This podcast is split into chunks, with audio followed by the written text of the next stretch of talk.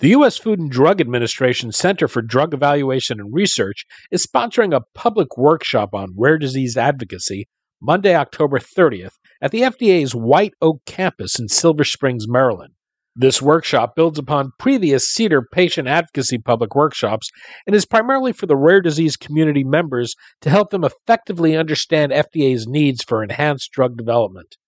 This workshop will include case studies demonstrating the beneficial overlap of effective advocacy techniques, and FDA regulations in rare disease drug development. The workshop is free, but you must register in advance to attend. The event is co sponsored by Global Genes. To learn more or to register, go to globalgenes.org forward slash FDA workshop.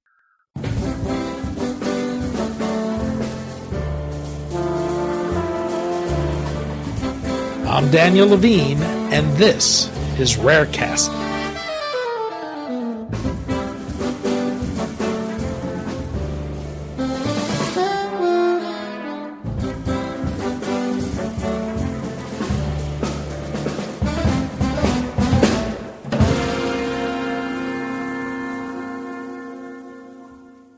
Claire Wineland has defied the odds. At 20, she's lived more than twice as long as doctors told her parents she would. Born with cystic fibrosis, Wineland has spent about a quarter of her life in hospitals, and her daily health regimen is a demanding routine of treatments, medications, and oxygen. Despite her health problems, though, she's learned to find purpose by helping others. At the age of 13, she founded Claire's Place Foundation to provide support to CF patients and their families. She's also touched many others with her YouTube videos and public talks where she speaks about her illness and dying with charm, humor, and a life affirming wisdom. We spoke to Wineland, a 2017 Global Genes Champion of Hope awardee, about her life with cystic fibrosis, what it's taught her about living, and how finding a greater purpose than treating her own illness transformed her life.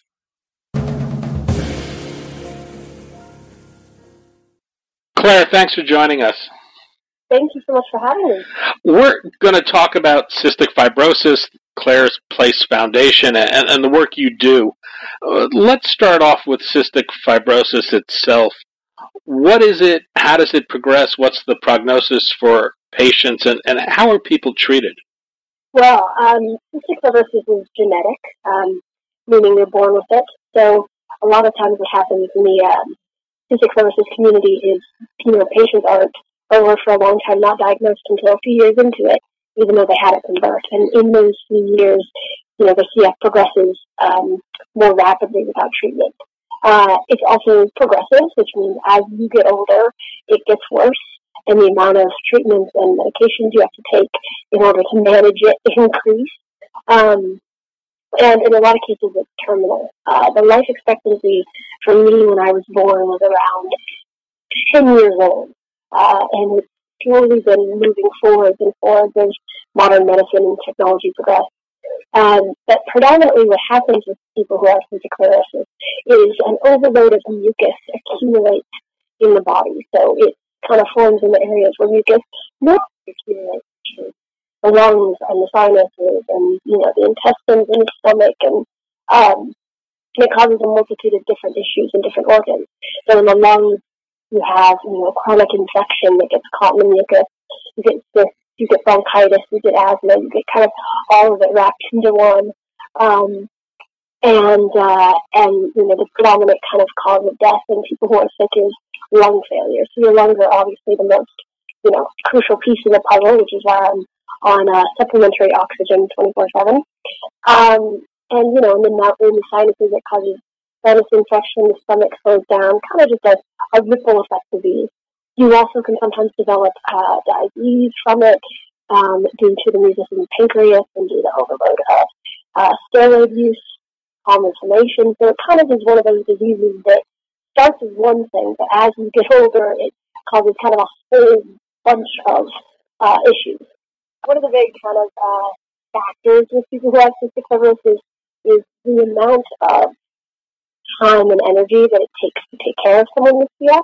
You know, there's there's a lot of um, illnesses out there where you know it's a uh, it's sort of you take a few medications, and the medications either work or they don't work. You know what I mean? Or you go in for treatment, you go in for chemo, you go in for something like that, and it either does the trick or it doesn't. Let, let's put some numbers to that because I don't think people generally appreciate the what it takes to manage the disease. Uh, how many drugs do you take? How many hours a day do you give yourself treatments? How many surgeries have you had? H- how much time have you spent in a hospital? Right. Yeah. That's uh, yeah, definitely what I was working towards there. Um, I so so my my um, I'm 20 years old, and in my life I've spent around a quarter, um, maybe more, in the hospital. Normally, it's every two months or so you go in for three weeks to a month um, and that really kind of adds up throughout your lifetime. Um, but the thing with CF is, is it takes such a constant tweaking of the medications you're on. Like I was just saying, it's not just one medication that either works or doesn't work. It's a huge. I mean, I have an entire um, what the uh, uh, cabinet with medications. Last time I checked, I was around. I was on around fifty uh, sometimes it reaches up into the 75 range. Sometimes, if I'm lucky, down into the 40s. Um, but it's always kind of, you know, uh, higher numbers than, than what most people have to deal with as far as medications go. Uh, I'm also on insulin, so I do shots, blood sugar. Uh, I do feeds overnight, which is like a um, a tube that I hook up to that pretty much puts straight um, nutrients into my stomach as I sleep because one of the things with CF is you burn a lot of calories. So I get around 4,000 to 5,000 calories in a day, and that has me barely um, reaching 100 pounds. So it's a very, uh, you kind of really have to stay on top of it. There's also a good four hours of breathing treatments in a day.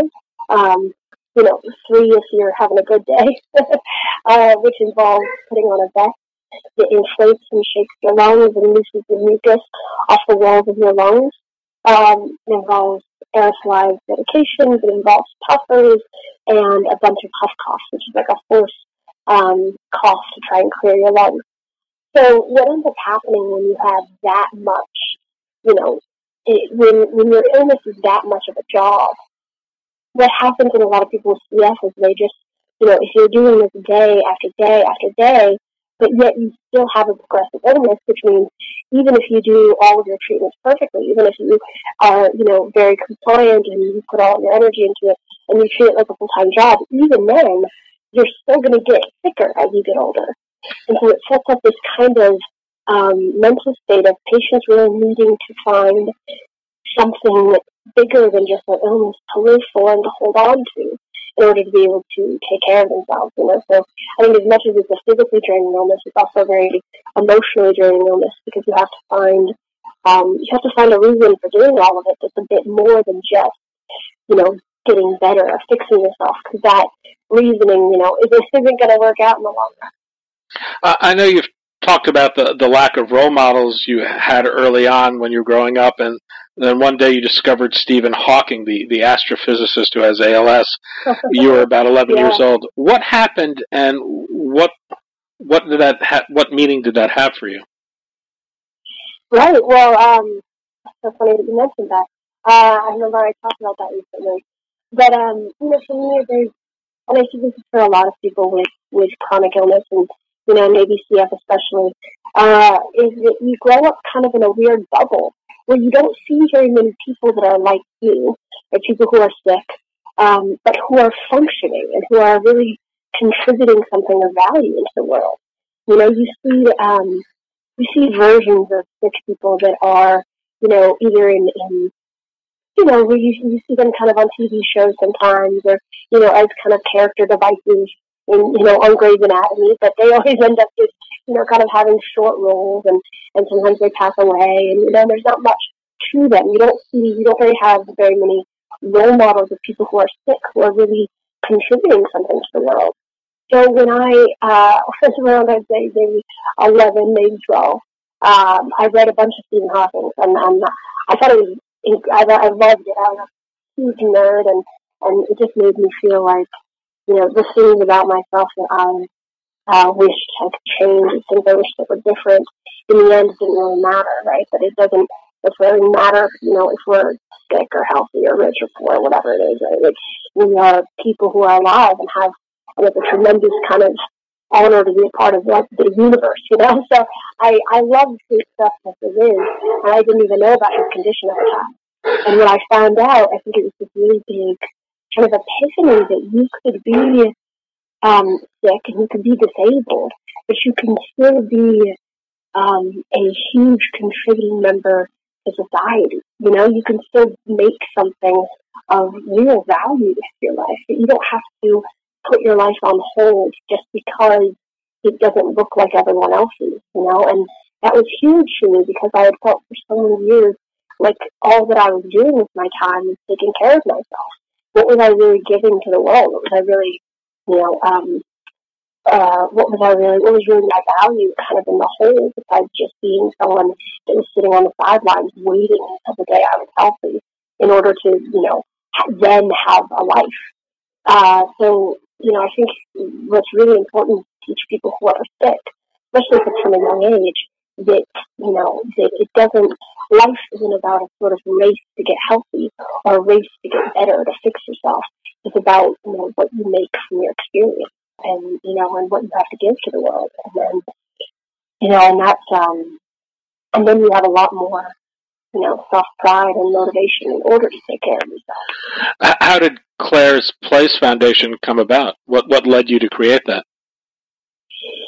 Well, um, it's, a, it's sort of long story, so I'll try and abbreviate it. But I was um, I was 13 years old, and I ended up going in for a, kind of a, a fairly routine operation, but ended up um, getting blood, you know, sepsis in uh, in the OR. This is a life-threatening blood, blood infection. infection. Yeah. Yeah, it's a severe blood infection, and it attacked kind of the weakest part of your body, which at the time was my lungs. So I went into full-on lung failure, and um, and ended up having to be intubated and in a coma for around three weeks. Uh, and when I was, was eventually taken off of, of the ventilator and all that, I was told that I had only had a one percent chance of surviving. Um, and it took months to recover from that. And months of me learning how to hold a fork again and, and how to walk again and, you know, um, really just kind of how to regain my strength. And during that time, I was very bedridden. And what I noticed as I was there, and I was spending a lot of time thinking, and, and my parents noticed this as well, is that, you know, there is so much external support that's needed for families who are sick, uh, families who have, you know, kids with cystic fibrosis, or families that are de- dealing with chronic illness in general. Um, there's huge support system that's necessary to get them through the times when their kids are that sick. Because a lot of families, you know, who who deal with cystic fibrosis are either, you know, single income families where one parent has to take off work in order to take care of the child because of how much, you know, time and energy having a kid with CF takes, or they are single parent households where there is only one parent and that parent has to work to provide for the kid and the other children, but then no one is there to be with the child when they're in the hospital because the parent has to go to work and has to, you know, pay the bills.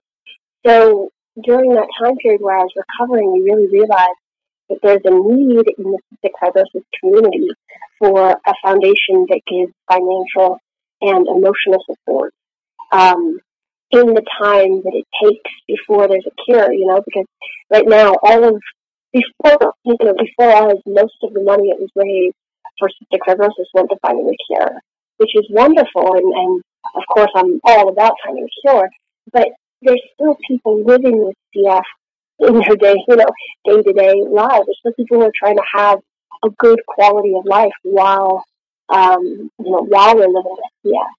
Uh, and we can't just expect everyone to, you know, put their lives on hold and not have any issues until the day that the cure comes. Because they're still trying to live. They're just still trying to have a good life and provide for their family and all that, waiting around for the cure. So, you know, so we decided to kind of be that support system for them.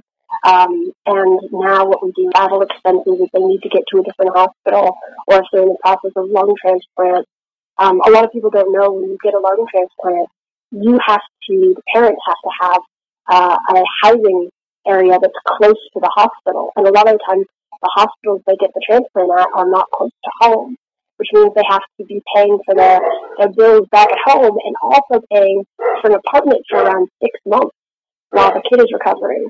And that's a huge expense that a lot of families can't um, afford, and insurance, of course, doesn't help with that. So, you know, those are kind of some of the things that we can do to support the CF community and help them actually be with their kids and give them the kind of support the kids need in order to recover and get better. I know there's been some disputes over your previous YouTube channel and, and the Clarity Project, and there's now a new channel that you've launched, but I, I, find these videos to be very intimate, full of personality, and full of wisdom. And you're not afraid to talk about death or dying. you you talk about what it's like to be in a coma. Uh, the secret here is that these are very life affirming, even though the topics may not sound that way. you, you seem comfortable talking about your own mortality. When did you first decide to do that, and why? Well, I think I've um, I think I've always been very comfortable with it because I don't really find that talking about um, the hard stuff negates talking about the beautiful things. I think that in fact they're they're kind of one and the same, and they're kind of two sides of, of the same coin. And oftentimes, when you know when you talk about people who are who are quote unquote positive or inspirational, there's kind of this notion that they they ignore the bad stuff or they make the bad stuff into good stuff. And but what I really kind of loved the concept of is that someone can, you know, you can be someone who's sick and be someone who's dying and be someone who's different from everyone else and who has, you know, a harder life experience, and yet still be, um, you know, and yet still be okay with life. You know, still be a functioning person. You don't have to be perfect in order to make something good in the world. And um, and so I kind of figured, you know, the best way as a teenager at the time, and and you know, obviously into YouTube, because most teenagers, you know, we all just zone out on on YouTube. Um, and I figured kind of the best way to do that maybe make videos about it and talk about it and just humanize, um, you know, humanize people who are sick and people who are suffering, really, people who are who are not, um, you know, living the false ideal of having a perfect life, but who are very much you know, um, are just very much uh, kind of on the outskirts of life that you can you can humanize them and you can say, look, this is someone who's, you know, from my personal experience, I'm someone who has had close experience with dying and with being in pain, and being different, and being alone, and and all of that, and yet I'm okay, you know, and yet I I have still something to offer to the world, and I think that that's where it, I think that that's why it's hopeful because I'm not saying that everything's okay. I'm not saying that I'm fine and that I don't, you know, that I don't feel the challenges that come along with CF and I don't, you know, and I don't um, worry about the things I'm saying I do, and yet there's still life to be lived, and yet there's still things to do, and and um, and so I think you know, it was really I started the YouTube channel kind of just as a way to try and make people feel more comfortable with what they're going through and realize that you know having having this diagnosis or any diagnosis in general should not put your entire life on hold. As you mentioned, you've had near-death experiences. You you flatlined at one point in a hospital elevator. You've had plenty of reasons to think about that, but there's one video where you talk about the bucket list misconception. Uh, I'm wondering if you can speak to that. Yeah, of course. Um, so I think there's this, you know, people kind of tend to think um, that when you find out you're dying, you all of a sudden have this rush to try and check a bunch of, you know, um, tasks off your list of things you want to do before you die, right? Which is like the bucket list, the grandiose, the grandiose concept that like, you know, if you if you do all of these things, if you jump out of an airplane or go bungee jumping or travel to certain countries or you know experience certain foods, that you are going to then be okay with dying and that, you know, you're going to have checked everything off your list and, you know, be able to wipe your hands and say, that's that. I, I lived a good life, you know. Um, but what I found from actually being in that position, from being someone who since the moment I was born, knew that I wasn't going to live as long as others, and that you know, there's always kind of been a um, there's always been like a an end goal or an end place that is very kind of in sight, right? Like when I was in high school, they were saying maybe around 19 or 20 was when I was going to, um, you know, get too sick to live my life anymore. So I've always kind of known that death was really close at hand. And um, and what I found is that I don't have a need to go out and conquer the world and and jump out of planes and you know uh, do all that crazy stuff. What I want instead is to be able to live my life slowly and with meaning and connection and actually just go through the process of being alive. You know, I think that it's it's this we have this notion that life is like a you know, um, life is like a grocery list. Like there's things that we have to experience and things we have to be in order to be okay when we die. But the truth is, it's just the experience of being alive. It's important at the end, whatever that experience is. You know, and I think a lot of times people try and um, negate their own experience of life. They try and negate their own pain or negate their own, you know, joy or negate what their experience, their personal experience of it has been. But really, that's the only thing that you should be holding on to. You know, is your your slow unfolding of who you are and where your place is and the people that are in your life. Like it's not it's not a giant race to get all these you know, to accomplish all these things or to you know, to say, okay, there we go, I've done I've gone through the motions of being alive. Now I'm okay to die. The truth is that when you are dying, it doesn't matter how many things you've checked off the list. It doesn't matter how okay you think you are with dying. It's still going to be terrifying because you're letting go of of your life, and that should be terrifying. You should feel a sort of grief for your own life because life is really an incredible um, well of, of possibility, you know. And so there's there's um there's no amount of you know going through the motions and saying, okay, now I've done everything. Now I'm going to be okay letting it go. You never are going to be okay letting it go.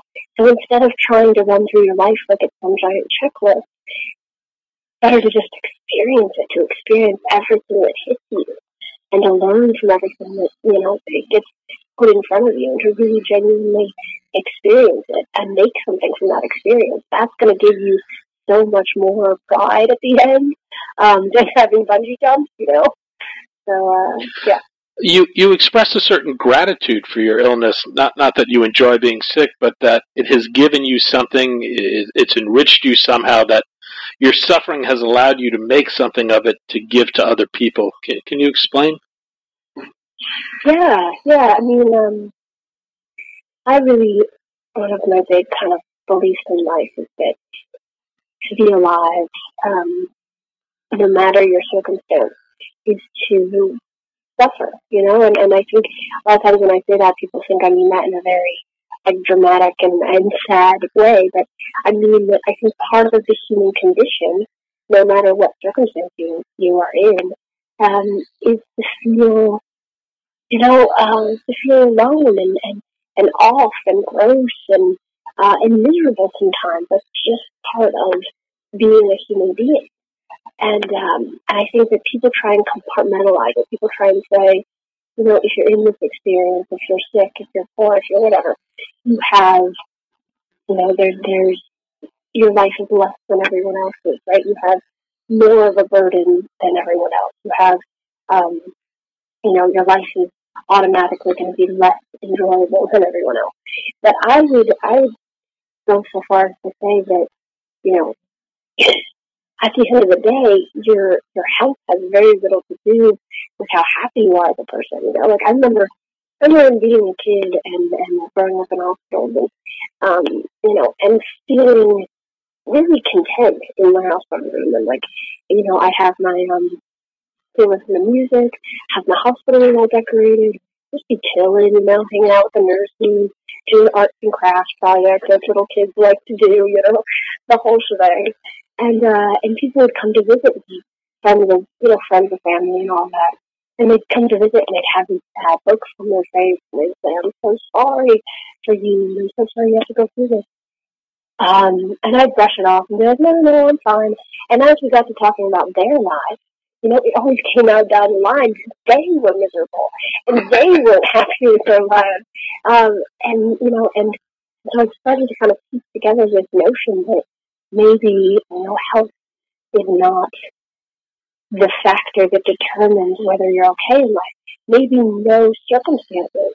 Maybe we all are experiencing the same amount of suffering and the same amount of joy and the same amount of, you know, um, same amount of loneliness, same amount of frustration, same amount of of in, of motivation. You know, maybe we all are kind of in our own little ways going through the same sort of experience of life. And um, I started to realize that what really makes the difference between whether someone's okay in life or not okay isn't their circumstance, it isn't what they come from, it's what they are giving of themselves to the world. Right? That that's where kind of the true um, the true satisfaction, I would say, in life comes from is, is what you're giving to the whole. You know, because if you think about really what makes us different from other species of animals, isn't that we have bigger brains necessarily or opposable thumbs. It's that we've managed each generation managed to take what was there and to add on to it, right? Like, like you know, there's there's um there's species of apes that can make tools just fine. Like they can make little hand tools, they can make these little contraptions in order to pull uh, termites out of out of mounds and all that. Um, but they don't build upon those inventions. So each generation is passed down, but it doesn't ever evolve. It doesn't ever change or grow. Versus human beings, everything that we experience, right? We go through the world, we go through our experience, we go through life, we learn from it, and then we build onto it, we add onto it, we give something of ourselves back to the world, back to life. And uh, and what I found is that's really what makes the difference for people. That's what that's what changes, you know, whether they're whether they're okay with themselves and they pass away and whether they're happy with the lives and proud of the lives that they've lived isn't determined on, you know, whether or not they've lived a perfect life or a normal life or a quote unquote good life, right? It's whether or not they have given something that they believe is valuable to the world, they've been a contributing member. And I think something that I'm so I'm so lucky that I figured it out at such a young age, in my own opinion. uh, I'm really lucky that I had sort of cystic fibrosis acted as like a magnifying glass for all the problems in my life. And, you know, and everything that I think takes people a long time to work through was kind of magnified at a really young age for me. So I got to kind of come to terms with the fact that at the end of the day, we're all going to lose this battle. We're all going to lose this battle against trying to be healthy because we're all going to die. We're all going to lose the battle against trying to be rich because we're all going to, again, we're going to die. We're going to lose it all. There's a kind of innate built-in failure in the human race. We're never going to, we're never going to overcome our own humanness. And maybe that's not the point. Maybe the point isn't to fix ourselves. The point isn't to get rid of all of our problems. The point is to learn how to make something of them and to learn how to make something of ourselves. And um, in spite of where we're at or what we're going through. so I think I really have I've gotten to do that through the foundation. I've gotten to really give you know, the, the only reason the foundation is successful is because what we do came from personal experience. We're helping these people because we were those people. We were the family that needed help. We were the family that, you know, couldn't always stay together and that had multiple jobs going and we're always, you know, parents were always losing jobs and, and, um, that was our experience. And instead of, you know, instead of just feeling sorry for ourselves and feeling sorry for what we were going through, we found a way to actually set something up in order to learn from that experience and give from that experience. And then it really matters to people. Um, and I'm really, I'm really proud of what we're able to do. And I'm really proud of, of my life, not in spite of having CF, but because of it in a lot of uh, in, in one of your videos, you talk about your favorite books, and, and, a lot of the titles I don't think would be shocking to anyone. But in, in the midst of this, you, you talk about Letters to a Young Poet, or Rainer Marie mm-hmm. Rilke's book, which, which struck me as a little out of place in, in, that lineup. What strikes me about this is the way he talks about embracing your own circumstances, all the good and the bad, not turning away from any part of the totality of the experience of one's life. I, am wondering, is that what spoke to you? Were there other aspects? Oh yeah, I mean, there was a lot in that actually. Um, I read that when I was young, and I it was one of the first books that I ever read where I felt like everything that he was saying was things that I had thought about in my own brain, right? Like the notion that um, there's this one really beautiful part where he's in Rome and he's um he's writing about you know his experience of Rome and seeing all the beautiful sights, and he talks about how you know on one level it's beautiful here. There's cathedrals and it's like a, a city of of art and a city of sculptures and you know and all that. But at the same time, he says but I also acknowledge that it's no more beautiful than any other place on earth.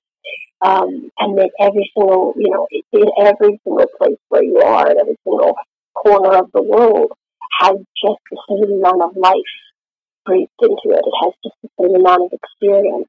Just because it's not something that we, you know, we as a chosen realm to be this exception and this and this, you know, grandiose version of life.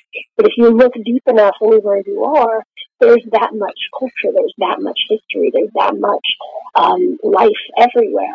And it's, you know, and, and, and I just, I love that because I feel that way, not just about places, but also about experiences. Like we decide that someone's experience of life is, is better than everyone else's, and we decide that that experience is, is more grand and more, you know, um, beautiful than everyone else's. But if you go kind of deep enough into anyone's experience of life, you find that it's just as complex, it's just as real, it's just as um, as beautiful in a lot of ways. So there was that, and, and you know, there was also a lot of notions in there about, um, you know, about just kind of the changing of the world and the changing of, of feelings and emotions and, and of time and how, you know, there's a sort of um, you know, you have to be really, really sure in who you are, what you believe in, what you value in the world, and hold on to that above all else. You know, above above circumstance, above material things, and above all that, you have to have a strong sense of who you are and, and a pride in your experience of life. Um, and that if you have that, you know, there's, very little that can that can shake you. And I, I deeply believe that. Uh, you've you've said the stuff worth doing is the stuff you're called to do because the world needs it. I, I think it's very easy for someone with a, a life threatening and progressive illness to become a bit focused on their own issues and challenges. How did you come to embrace helping others, and, and what has that meant for you? Um, well, I think that it wasn't. I think part of what I like to say is that really good things come from necessity.